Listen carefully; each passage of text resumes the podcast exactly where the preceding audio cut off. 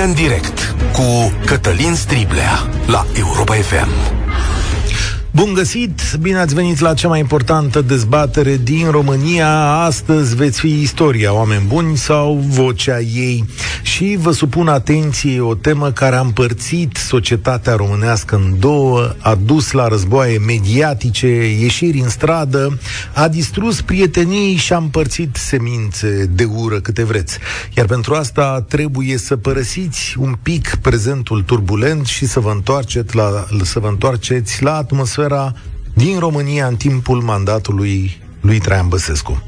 Știrea zilei, oameni buni, este că Înalta Curte de Casație și Justiție a stabilit definitiv că fostul președinte al României, domnul Traian Băsescu, a fost colaborator al Securității. Decizia Consiliului Național de Studiere a Arhivelor Securității a fost dată în două mii nouăsprezece, după apariția unor noi documente privindu-l pe fostul președinte. În anii anteriori, Traian Băsescu primise avize favorabile de la C N S A S, deși capete ale unor dovezi existau, inclusiv un registru al contrainformațiilor militare. C N S A S nu a mers mai departe, serviciile nu au furnizat alte probe. Dar astăzi știm, fostul președinte a semnat mai multe note în calitate de student, în care vorbea de viața și opiniile unor foști colegi. Sub pseudonimul Petrov, el a povestit Securității despre, de exemplu, un coleg care vindea un ceas și două perechi de butoni, despre altul că sora acestuia are o relație cu un cetățean străin, iar despre alții a povestit că practică jocuri de noroc sau că apreciază libertinajul din lumea vestică. Dar a și indicat care dintre colegii săi ar vrea să rămână în străinătate. Mai târziu, tânărul cu pricina a și fost exmatriculat cu un alt motiv însă. Asta este o parte din istorie. Dacă România ar fi acceptat punctul opt de la Timișoara, lucrurile s-ar fi rezolvat evident mai repede. Sau dacă instituțiile de la noi ar fi clădit în afara unui control politic și al foștilor ofițeri de securitate. Acum, din păcate, trebuie să judecăm un paradox, asta e istoria noastră, căci tânărul care a turnat la securitate a condamnat apoi comunismul într-un gest istoric, un gest pe care mare parte din România îl aștepta și care venea să marcheze finalul unei epoci degradante din istoria noastră. Și tot Traian Băsescu este președintele care a întărit cursul euroatlantic al României. El a menținut România în zona sigură a alianțelor care astăzi ne dau stabilitate, libertate și putere. În plus, a fost singurul președinte în al cărui mandat s-a încercat o reformă a aparatului bugetar, chiar dacă asta a însemnat un război aproape. Și da, în timpul lui Traian Băsescu a început lupta anticorupție și s-au stabilit câteva fundamente pentru care românii au ieșit câțiva ani mai târziu în stradă, iar epoca marilor dosare cu politicieni a apus, totodată, cu plecarea lui Traian Băsescu, să recunoaștem acest lucru. Corupția nu a fost dovedită însă nici atunci și nici acum. Iar istoria îl va reține și ca informator, desigur, căci oamenii au lumini și umbre, iar poate unii o să zică, domnule, a fost într-o situație dificilă. Să fi fost însă oare așa? Ce judecată facem astăzi și de ce ea e importantă pentru statul nostru?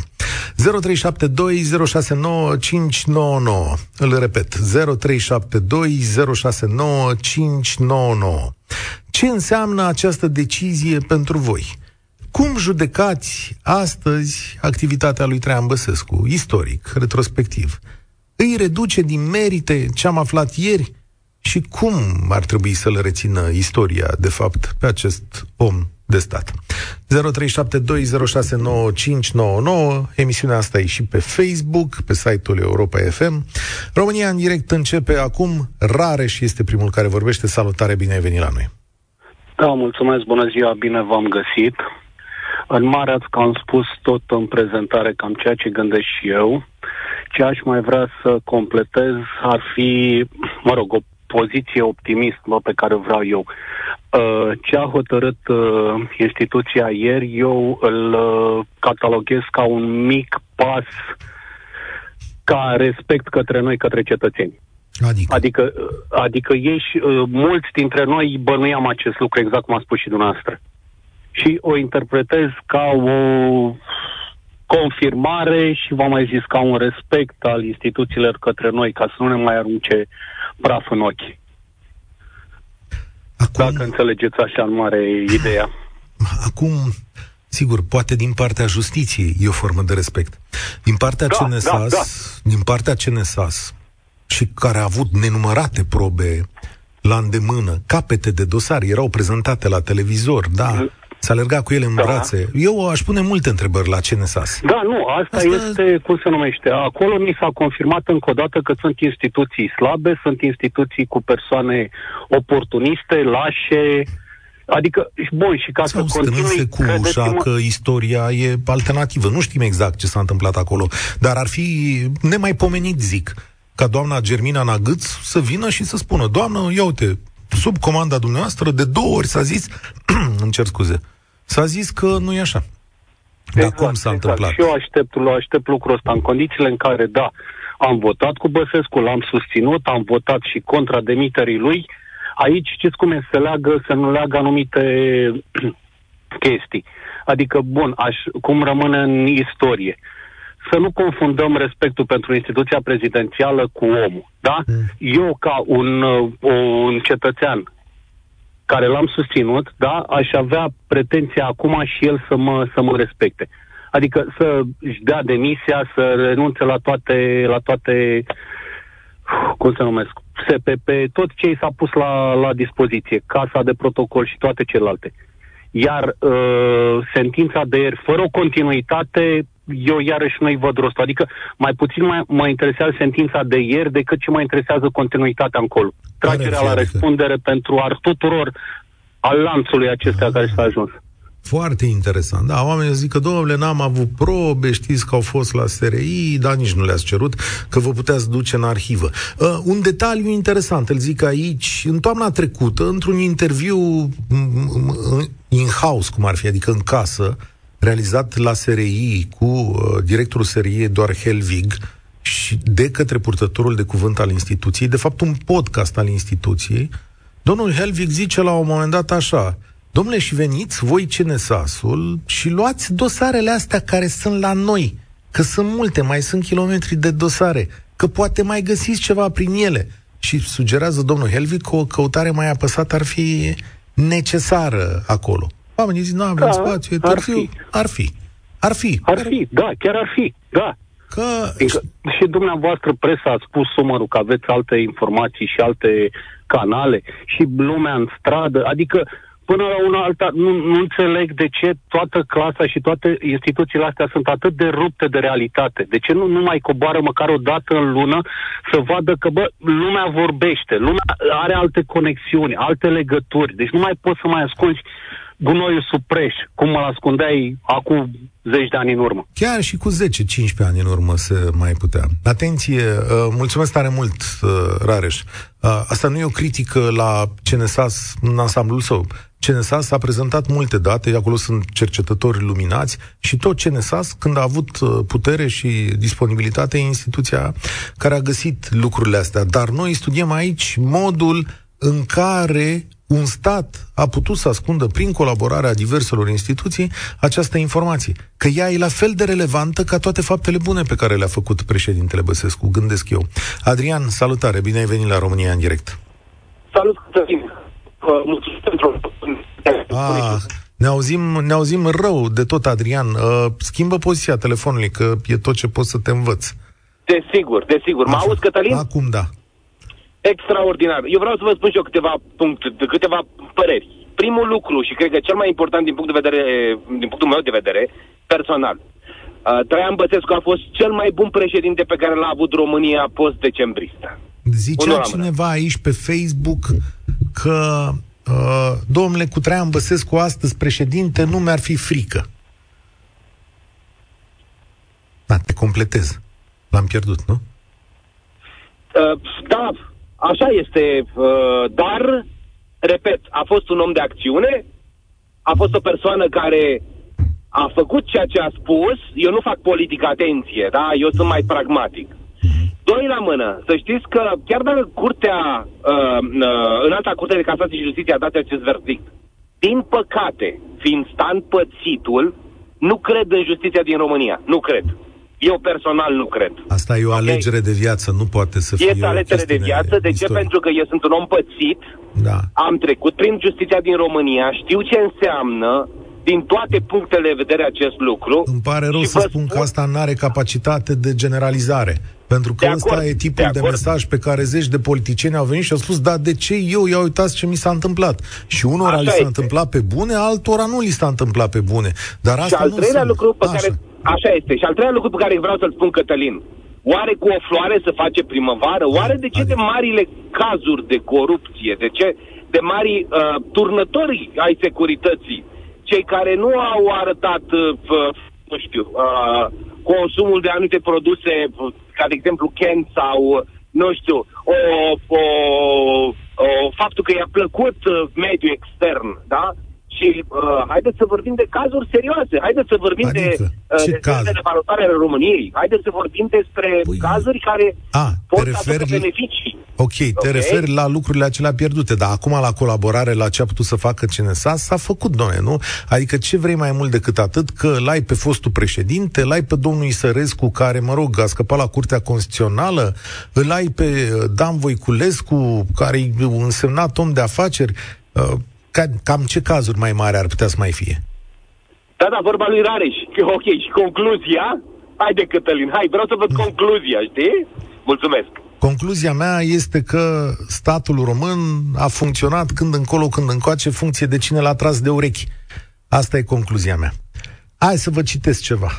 La începutul anilor două mii, Marius Tucă face un interviu cu Traian Băsescu. Domnul Tucă îl întreabă: puteți jura că n-ați fost colaborator al Direcției a patra Securității și puteți jura că n-ați semnat un angajament cu ofițerul de contrainformații? Traian Băsescu spune: da, niciodată nu am făcut poliție politică. Domnul Tucă îi răspunde: n-ați răspuns la întrebare. Traian Băsescu: nu, dar eu vă răspund, pentru că e complicat ce mă întrebați. Eu vă spun categoric un singur lucru: nu am făcut poliție politică. Că așa e colaboratoarea securității ca poliție politică. Da. Cristian, salutare, bine ai venit la România în direct. Ce zice salutare, vocea ta? Salutare, sper că m-au auzit, că sunt pe drum. Da, cât de cât. Uh... Bună ziua, în primul rând. Din păcate, trebuie să încep cu ceva ce am pe suflet de foarte mulți ani. Statul român și noi, România, am început cu stângul, ca să zic, democrația, pentru că trebuia, în primul rând, instaurată legea lustrației atunci când, când s-au pus bazele în României noi, zic așa. Și trebuia foarte clar stabilit acest lucru, astfel încât foștii nomenclaturiști sau cei care au făcut într-un fel sau în altul rău să nu mai aibă dreptul să uh, fie în structurile de, de decizionale ale statului. Așa este. Una la mână. Asta eu consider și am o durere, deși nu sunt, uh, sunt relativ uh, tânăr, am patruzeci și cinci de ani, la Revoluția eram chiar copil. De atunci mi-am dat seama că dacă vom continua să fim conduși de vechea structură, nu vom înainta absolut deloc. Asta una la mână. A doua la mână, foștii securiști, indiferent că au colaborat puțin sau mult, n-au ce căuta în, în structuri de conducere. Nu au. au și-au trădat, ca să zic așa, semenii. Nu pot veni acum să-mi spună că de fapt îi reprezintă. Asta deși uh, mă aliez unui vorbitor de mai devreme care a spus că l-a, l-a votat pe domnul Băsescu și eu l-am votat. Uh, consider că a făcut mult bine și spun doar uh, de D N A, spun doar de doamna Chioveși, care dacă nu era domnul Băsescu, doamna Chioveși exista doar ca om, nu și ca procuror anticorupție și n-avea succesul pe care l-a avut. Sunt convins că domnul Năstase n-ar fi fost niciodată închis dacă nu era domnul Băsescu și mai am o convingere că dacă domnul Băsescu rămânea președinte măcar un mandat, vedeam, îl vedeam pe, nu știu cum să zic, tovarășul Iliescu condamnat pentru mineriadă și revoluție. Aici am un dubiu. Că domnul Traian Băsescu a fost președinte zece ani. Acum, dacă era să se întâmple ceva, acolo se întâmpla. Da, pot fi fost și Traian Băsescu sentimental, mă gândesc, și a zis, domnule, s-a retras omul, ce importanță mare. Sau calculat în speranța că noi, între noi, președinții, nu ne facem domnule din astea. Cum s-a întâmplat oh, acum? Cred că, nu cred că domnul Băsescu e genul acesta de om. Nu ha. cred. Se poate. Se poate că e onoarea militară care nu, dar pe care el o are. Cum? De dar... ce nu crezi că e genul ăsta de om? Tocmai ți-am citit ce zice justiția despre el. Adică eu ți-am citit despre el mai devreme, eu, că ce scrie acolo în documente? Doi colegi vindeau două perechi de butoni. Ăla vrea să plece din țară. Ăla are relații cu cehoaice. Ai fi scris? Ai, aveai cincisprezece ani, știi care-i lumea. Ai fi scris? N-aș fi scris așa ceva sub nicio formă, dar știți cum e, timpurile sunt altele. Știu. Acum ce aș fi făcut pentru, la vremea respectivă, dacă ar fi fost la fel pentru avantaje, e, dacă e să fiu sincer până la capăt, mi-e greu să zic. Dacă venea cineva la mine și îmi spunea că mi-ar fi mult mai bine dacă aș semna asta și aș raporta, cât aș fi de... corect. Acum mi-e greu să spun cum aș fi gândit atunci. E foarte greu, ai dreptate aici. E foarte, foarte greu să vezi. Da, trebuie să urmărești mai multe situații per ansamblu. Cine și ce da, a avut. Pe Mona Muscă, pe Mona Muscă, noi ca societate am distrus-o, nu? În momentul da, în care... am desfințat-o, corect. Deci de... și aici este, după părerea mea, vina domnului Băsescu. Mm-hmm. Aha, da, e posibil să se fi întâmplat asta. Mulțumesc tare mult, Cristian. Altfel, în mintea mea, singurele victime reale ale dosarelor de la C N S A sunt uh, doamna Muscă și fostul meu coleg Carol Sebastian, care uh, a fost prins într-o împrejurare de asta a tinereții și pus să uh, semneze niște documente din astea, în care, uh, sau după care oamenii ăștia doi s-au retras odată cu apariția dezvăluirilor respective. Au plecat de tot din spațiul public și și-au văzut de viețile lor în altă parte. Și oameni valoroși, stau să mă gândesc, care ar mai fi avut lucruri de spus în societatea uh, românească, dar care și-au asumat prin această tăcere un tip de penitență pentru ce au făcut în anii uh, respectivi. Și încă o dată, Cristiana are dreptate. Judecata e foarte grea, niciunul dintre noi nu știm ce ar fi făcut. Acum, când ai multe note încolo, parcă mai vezi așa calitatea umană a unuia sau altuia. Eugen, salutare, bine ai venit la România în direct. Ce judecată faci? Salutare, salutare, bine v-am găsit.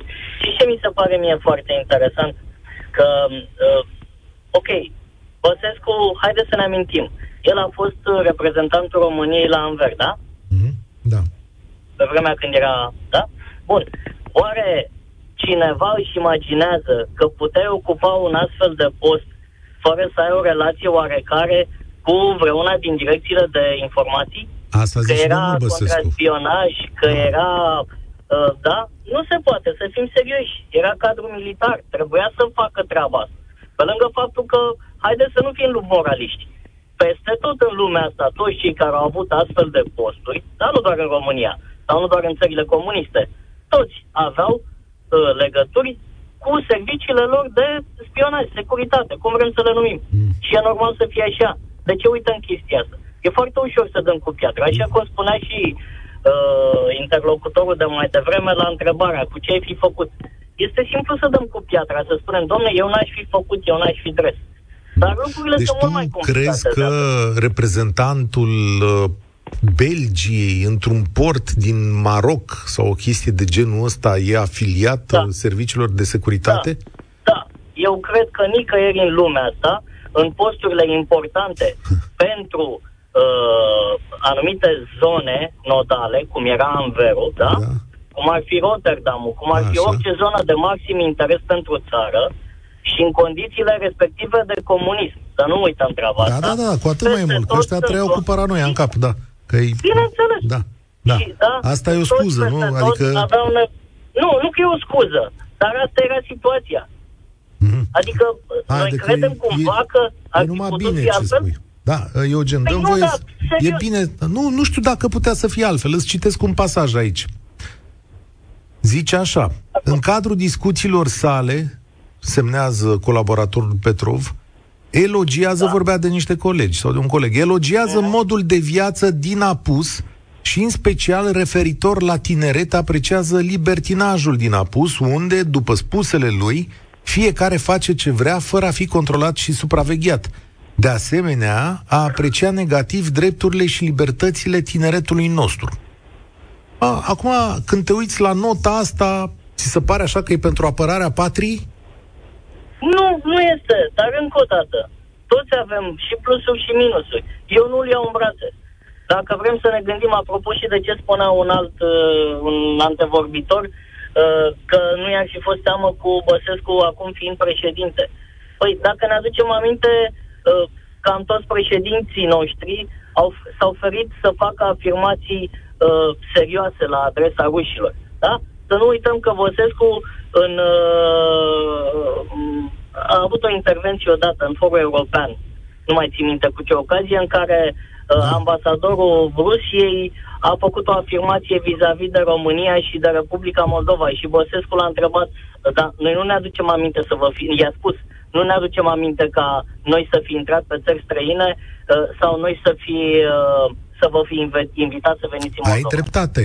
Ai Ceva dreptate. Nu facă, nu? Ai dreptate, adică, exact. Așa a fost, cred că la Consiliul Europei a fost chestiunea asta, sper da, să, cu, să mă înșel. Cu toate tarele lui, pentru că, într-adevăr, își are și el scheleții din, din, din ghiozdan, din dulap, a făcut și chestii bune, într-adevăr, și chestii urâte, foarte adevărat. Eu personal, sincer vă spun, pentru mine, domnul Băsescu, domnul, da, a fost o mare dezamăgire pentru faptul că n-a dezgropat mai mulți morți. Pentru că adică... sunt convins că putea să facă mult mai mult pentru țara asta dacă ar fi vrut. Sau dacă ar fi putut, sau habar n-am. Aici contează are... pentru tine, de exemplu, că domnul Băsescu, dovedit acum colaborator al securității, a condamnat comunismul, a știrbește cu ceva această condamnare? Nu. Nu. Nu. Nu. Nu, de ce? Pentru că el și-a făcut treaba. Și la momentul ăla, și la momentul celălalt. Păi cum, domnule, era treaba adică... lui să toarne la securitate? Hai ca președinte, era a, treaba nu, lui să condamne. Nu, nu, nu, nu, nu, nu. Haide să, da. deci, să, să le luăm pe bucățele. Într-adevăr, pentru segmentele în care omul este dovedit că a turnat, că și-a turnat colegi, că a făcut, ok, alea sunt zonele de condamnat. Pentru celelalte în care și-a făcut datoria de militar față de România, așa cum era ea la forma respectivă, este o altă istorie. Ce a făcut după aceea, ca fiind primar, ca fiind președinte? Eu cred că fiecare dintre noi putem fi judecați pentru fiecare bucată în parte. Nici, niciunul dintre noi nu suntem curați de adevăratele. Cum a spus și ăla de pe cruce, nu? Cine n-a greșit să dea primul cu piatra. Asta e foarte adevărat. Mulțumesc tare mult, Eugen. Oamenii sunt și buni și răi în același timp. Dar dacă asta era o metodă de promovare, încerc să vă stârnesc. Iată, dacă era metoda prin care îți câștigai funcția, drepturile, dreptul de a fi în față, dacă nu era nimic de ascuns, de ce dosarul ăsta a stat ani de zile acolo, pitit? Și dincolo de ceea ce vorbim astăzi despre Traian Băsescu, care sigur că istoric va fi reținut mai mult cu luminile sale decât cu umbrele sale, te întreb despre modul în care statul român a funcționat. Da? Adică cineva a dat o mână de ajutor aici, nu? Nu ne înșelăm când spunem că părți din statul român au contribuit la această acoperire vreme de douăzeci de ani. Aici avem de săpat, pentru că noi putem să judecăm un om, dar în definitiv cele care duc statul mai departe sunt instituțiile și memoria instituțională. Modul în care ele funcționează atunci când un om pleacă. Andrei, salutare, ești la România în direct. Salut. Salut. Cum judeci ce avem în fața astăzi? Da, e, e complicat. Eu mă pregătisem uh, să dau un răspuns referitor la omul Băsescu și nu la instituții, într-adevăr. Vorbește da... despre omul Băsescu, n-am nicio problemă, că nu, nu, nu spun vorbe în gură. Sigur că... Uh... Da, din punctul meu de vedere, uh, un om care de mai multe ori a spus că nu a colaborat cu securitatea, la modul general, nu mai are niciun fel de credibilitate în fața mea și nu l-aș mai alege niciodată să mă conducă indiferent de situație. Pe partea cealaltă, l-am apreciat, l-am votat, exact ce au spus și antevorbitorii mei, are merite, dar dacă acum aș fi în aceeași situație, nu i-aș mai acorda încrederea mea sub nicio formă. Dacă ai fi știut... Vezi? Asta se întoarce în timp. Dacă ai fi știut în două mii patru sau în două mii nouă, cu toate calitățile pe care politicianul Băsescu le avea, excelente, da? Și cu toată hotărârea lui, dar dacă ai fi știut acest detaliu, l-ai mai fi votat? N-aș mai fi votat dacă el nu ar fi recunoscut acest lucru. Din punctul meu de vedere, ar trebui să iasă și să-și ceară scuze public că ne-a mințit ordinar pe față. Dacă are onoare. Dacă nu, a să-i zis, fie de bine. A zis, dom- a zis domnul Băsescu că se duce la CEDO, da? Nu comentează decizia asta și se duce la CEDO, domnul Băsescu, unde se va judeca, de fapt, procedura asupra procesului, nu fondul acestei uh, chestiuni, da? Și, uh, mă rog, aici mai sunt și câteva chestiuni legale, să spunem, legate de... Uh, drepturile sale în continuare, de posibilitatea comiterii unui fals în acte, pentru că în momentul în care da, candidezi da. la o funcție, faci niște în chestiuni continu- de genul ăsta? În continuare, o chestie de procedură nu înseamnă că omul ăla n-a furat sau n-a omorât. Înseamnă doar că n-au fost urmate niște proceduri. Dacă acele documente care au apărut și sunt reale, ceea ce nu pot eu să verific, din punctul meu de vedere este suficient. Nu mai îmi trebuie nicio altă decizie a unei alte instanță. Da, nu știu ce să... Dacă alea sunt într-adevăr, dacă sunt pe bune, este vinovat. Da, mulțumesc tare mult. Ștefan Olteanu spune pe Facebook: ascult și mă minunez. Mulți spun că era normal să torni, că noi ce-am fi făcut, că așa erau vremurile. Păi trebuia să stea ascuns și să nu mai aibă acel tupeu, el și toți turnătorii aceia, nu să fie persoane publice de toată jena, turnători și mincinoși notorii, spune ascultătorul nostru. Sigur că suntem întrebați și despre ofițerii de securitate. Da, au și aceștia vinovăția lor și mai ales cei care au lucrat în aparatul de represiune, ca să ne înțelegem exact, și care știau toate lucrurile astea și făceau ce făceau și au făcut cu plăcerea asta. Nu e nimic de apărat într-un stat când afli că Gigel a vândut doi blugi sau că joacă poker. Da? Aici nu e. N-aper, nu aper nicio valoare, să mă ierte domnii ofițeri care au lucrat acolo și consideră că apărau ordinea socialistă. Aiure. Mihai, salutare, ești la România în direct. Bună ziua, Plato, să-mi cer scuze, sunt puțin emoționat, mai mult. De ce? Ce am despre... Eu l-am... Eu l-am te vorbesc cu dumneavoastră. De asta, nu e. Da. Stai liniștit, suntem între prieteni aici. L-ai votat, spuneai. Așa. Da, l-am votat de câte ori a fost nevoie, sincer vă spun. De trei ori. Am considerat și că... Patru. De trei ori, exact. Nu, no, de trei ori, parcă o dată primar și de două ori ca președinte. Da, da, da, da, dar nu, că au mai fost și referendumuri, da. La asta mă gândeam. Așa. A. Și... Uh... Uh, îl consider și la ora actuală cel mai bun primar care l-a avut București, și astea sunt dovezi, sunt fapte de fapt. Și ca președinte a fost singurul președinte care put- avea, avea vorbele la el, dar avea și uh, te făcea din vorbe, dar cu argumente. Adică nu puteai să-l dai la întors, nu era un fel de, scuzați-mă că spun, un fel de un om cu două fețe. Ca președinte, ca și președinte vorbesc. Adevărul că Băsescu la actuală plătește niște polițe. Dacă vă aduceți aminte, scandalul cu Joana, scandalul cu Adrian Năstase. Așa.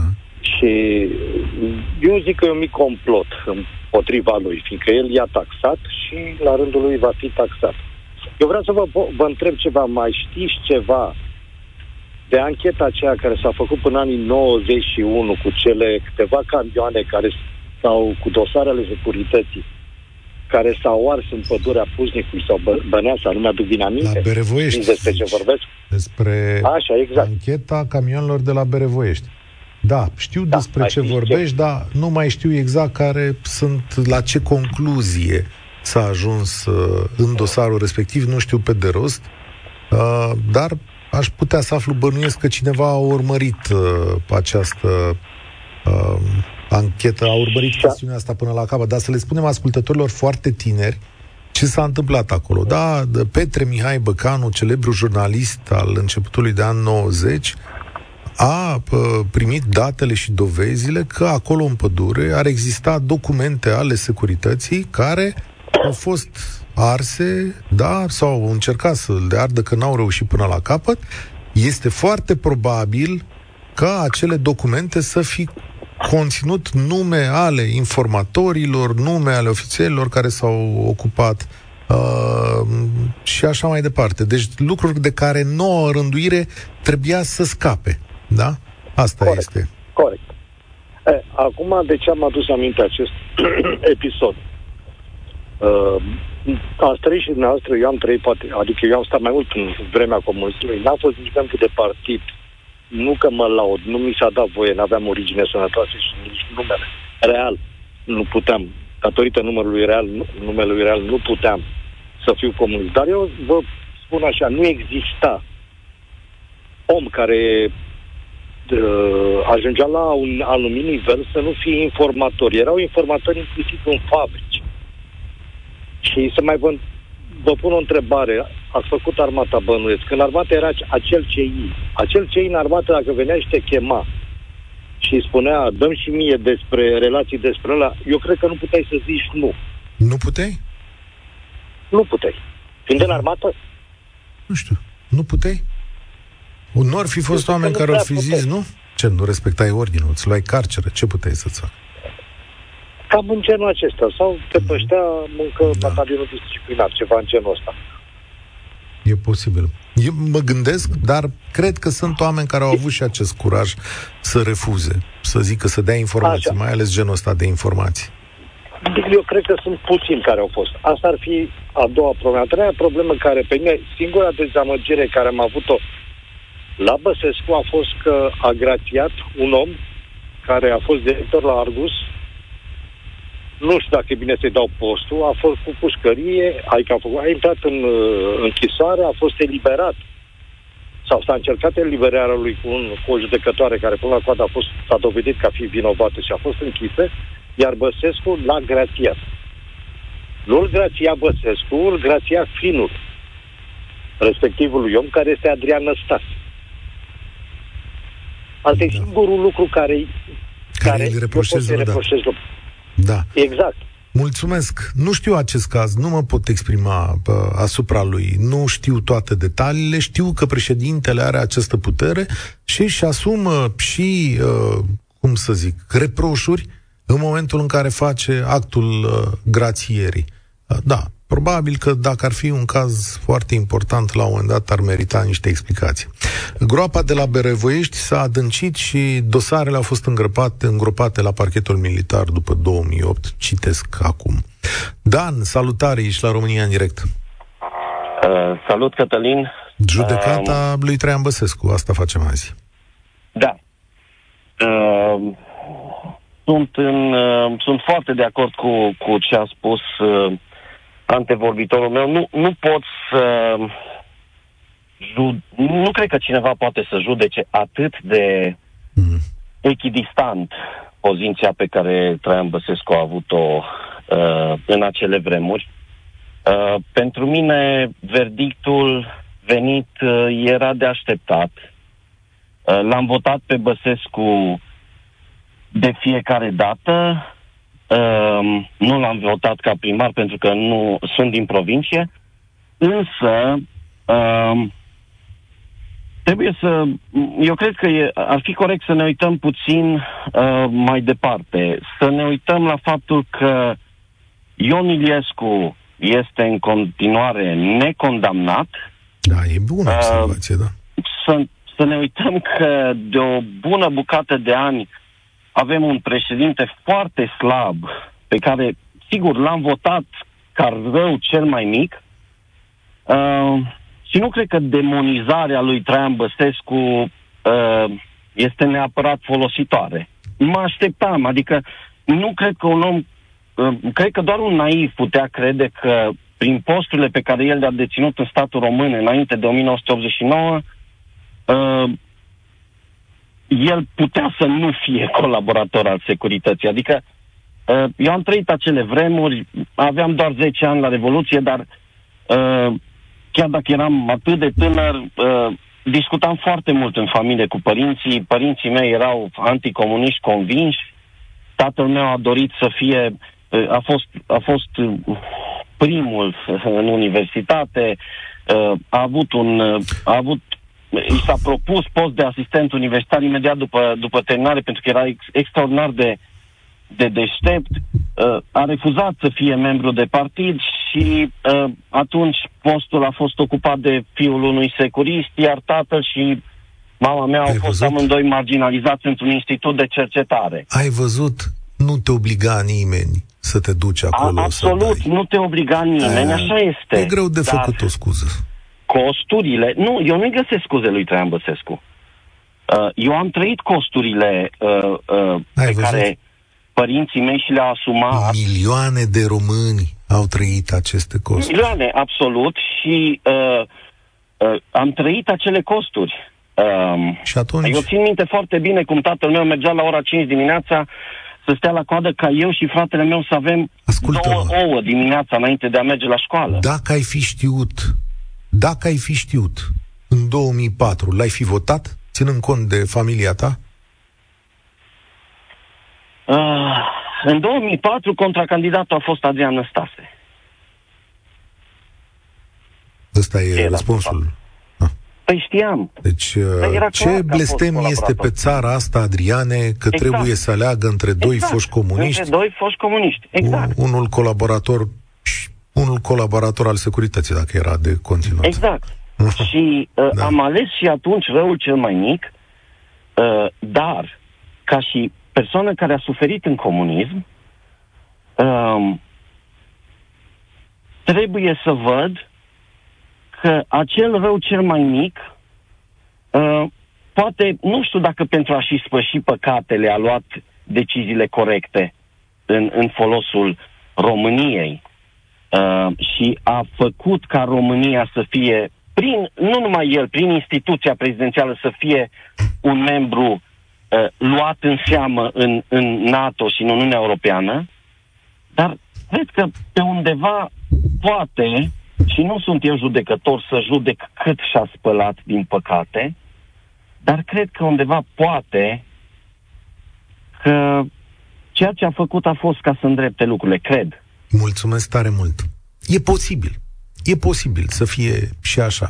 În același timp, povestea de astăzi ne zice mai mult despre modul în care funcționează statul român. Persoane care își vor dori puterea, care vor face rele ca să ajungă acolo și bune când sunt acolo, e de la sine înțeles că vor fi mereu. Faptul că statul are o datorie să ne spună cine sunt acești oameni este lucrul pe care trebuie să-l înțelegem. Ani de zile statul român a fost manevrat în această chestiune. Și mulți oameni au răspuns la apelul ăsta, de frică, binevoitori. Astăzi și ei pot face un pas în față să le explice cetățenilor, concetățenilor, de ce au făcut asta și cum mergem mai departe. Iar dacă e dedus o luptă aici, asta e, să faci statul să acționeze corect. Asta e România în direct. Cătălin Striblea sunt, vă spun spor la treabă. România în direct cu Cătălin Striblea la Europa F M.